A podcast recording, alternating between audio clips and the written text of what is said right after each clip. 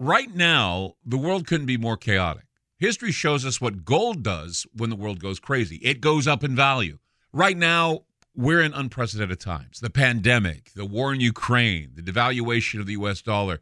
Gold and other precious metals are a defense measure against the hyperinflation that's happening right now. So, what can you do to protect yourself?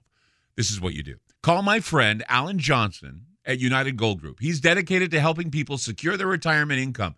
He'll help you with gold, silver, and other precious metals and show you how to set up your own self directed IRA. Safe and secure, United Gold Group makes gold ownership easy and affordable. There couldn't be a better time.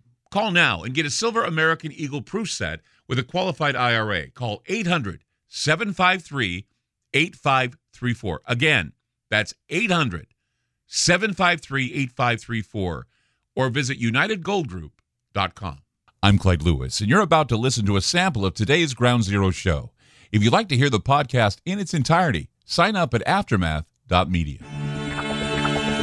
I'm Clyde Lewis, and this is Ground Zero.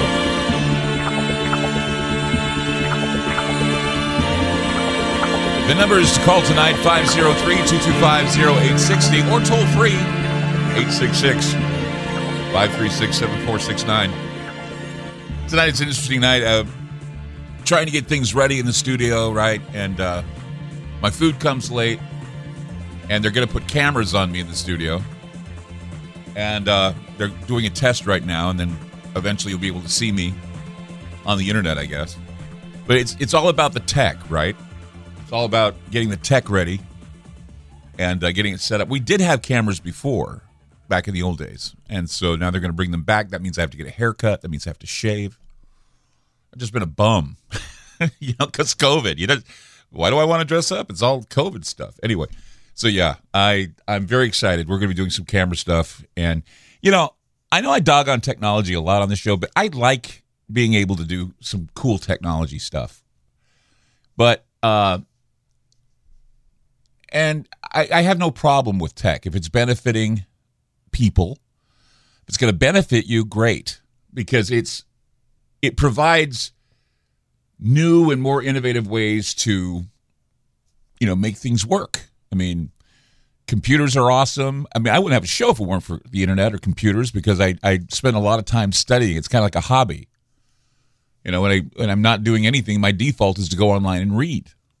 And I do that a lot, or I do my doom scrolling before I go to bed, and when I wake up, look at the phone when I go to bed and wake up. That's it's it's something that uh, a lot of people do. It's the last thing they see before they go to bed, even before saying goodnight to their wives or anything else. But one of the, I guess, one of the troublesome things about technology is that it not only provides great, innovative stuff to improve upon what you do, but it also creates more innovative ways to augment human beings. And that enables us to, you know, it, it depends. It, it does enable people to respond to a world that's completely a runaway train. It, it, it's it's moving so fast now, and technology also secures that all important competitive edge for businesses and industry. I know radio is just supposed to be a medium where, you know, we're on the air. Technology brings you the show. Technology brings you the podcast. Technology is going to bring you seeing me on on uh, video, which is something that you know we never could do before in radio. And of course, we had Howard and Imus and others that were doing that, or you see them on video and you realize what they look like. And uh, I, I know a lot of people know what I look like. It's no big secret. But you look at the institutions, corporate America, government, they are facing mounting social costs while communities and individuals alike are looking for a healthier and happier life. We're seeing some challenges. We're seeing aspirations. We're seeing researchers having to push past the technological boundaries to develop smarter machines because these intelligent constructs will continue to grow. They represent the most practical way to augment our capabilities, to give us more insight. And this is where we run into the problem of are the machines running us or are we running the machines? That was something my father told me when he was teaching me how to drive. Because I used to say to myself, you know, the car is like out of control. I can't stop it. He goes, You're the one in charge. You're the one putting the foot on the pedal. You're the one putting your foot on the brake. You're the one engaging the stick shift, whatever. And when I was learning how to ride a stick shift and, and uh, drive a stick shift and, you know, using the clutch, knowing when to use the clutch, knowing when to let it out. So it was really complicated. He says, Look, you're the one running the machine. You got to remember that, not the machine running you. And that's what I say about GPS. I, mean, I take a lot of Lyft rides because right now I'm recovering from a leg injury. So I'm taking some Lyft rides right now, and I always see the drivers being being run by the GPS rather than the drivers looking at the GPS and going, "And it looks like it's not going to be a good way to go. I'm going to try an alternate route." They won't do that, and they just stick to what they see on GPS. And I always say to them, "Well, look, look at the traffic. You don't want to do that. So let's go over here and we'll make a turn." Sometimes they listen, sometimes they don't. But I would venture that since the beginning of humans, the Homo sapien sapien, uh, we've crafted and put together simple machines, conveyors, wheels, things like that. But what we're seeing today is this acceleration of this process. We reinvent the wheel so many times that eventually the wheel becomes, well, now it's becoming smaller and smaller, and then it becomes to the point of nanoparticles. Okay reducing everything down to smaller, smaller, smaller until eventually we don't even see it. We just know it's there. It's kind of weird. But as I said, you know, you're looking at the acceleration of the process, and part of this hastening is the result of having reached a tipping point. We're no longer required to transfer human knowledge to a machine because machines already have that knowledge and something is making them smarter.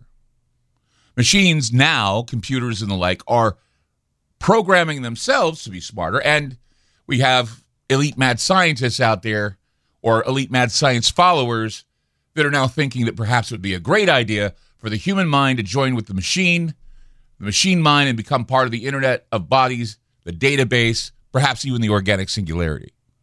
Everybody talks about a mechanical singularity. I think there's going to be an organic singularity before the mechanical one.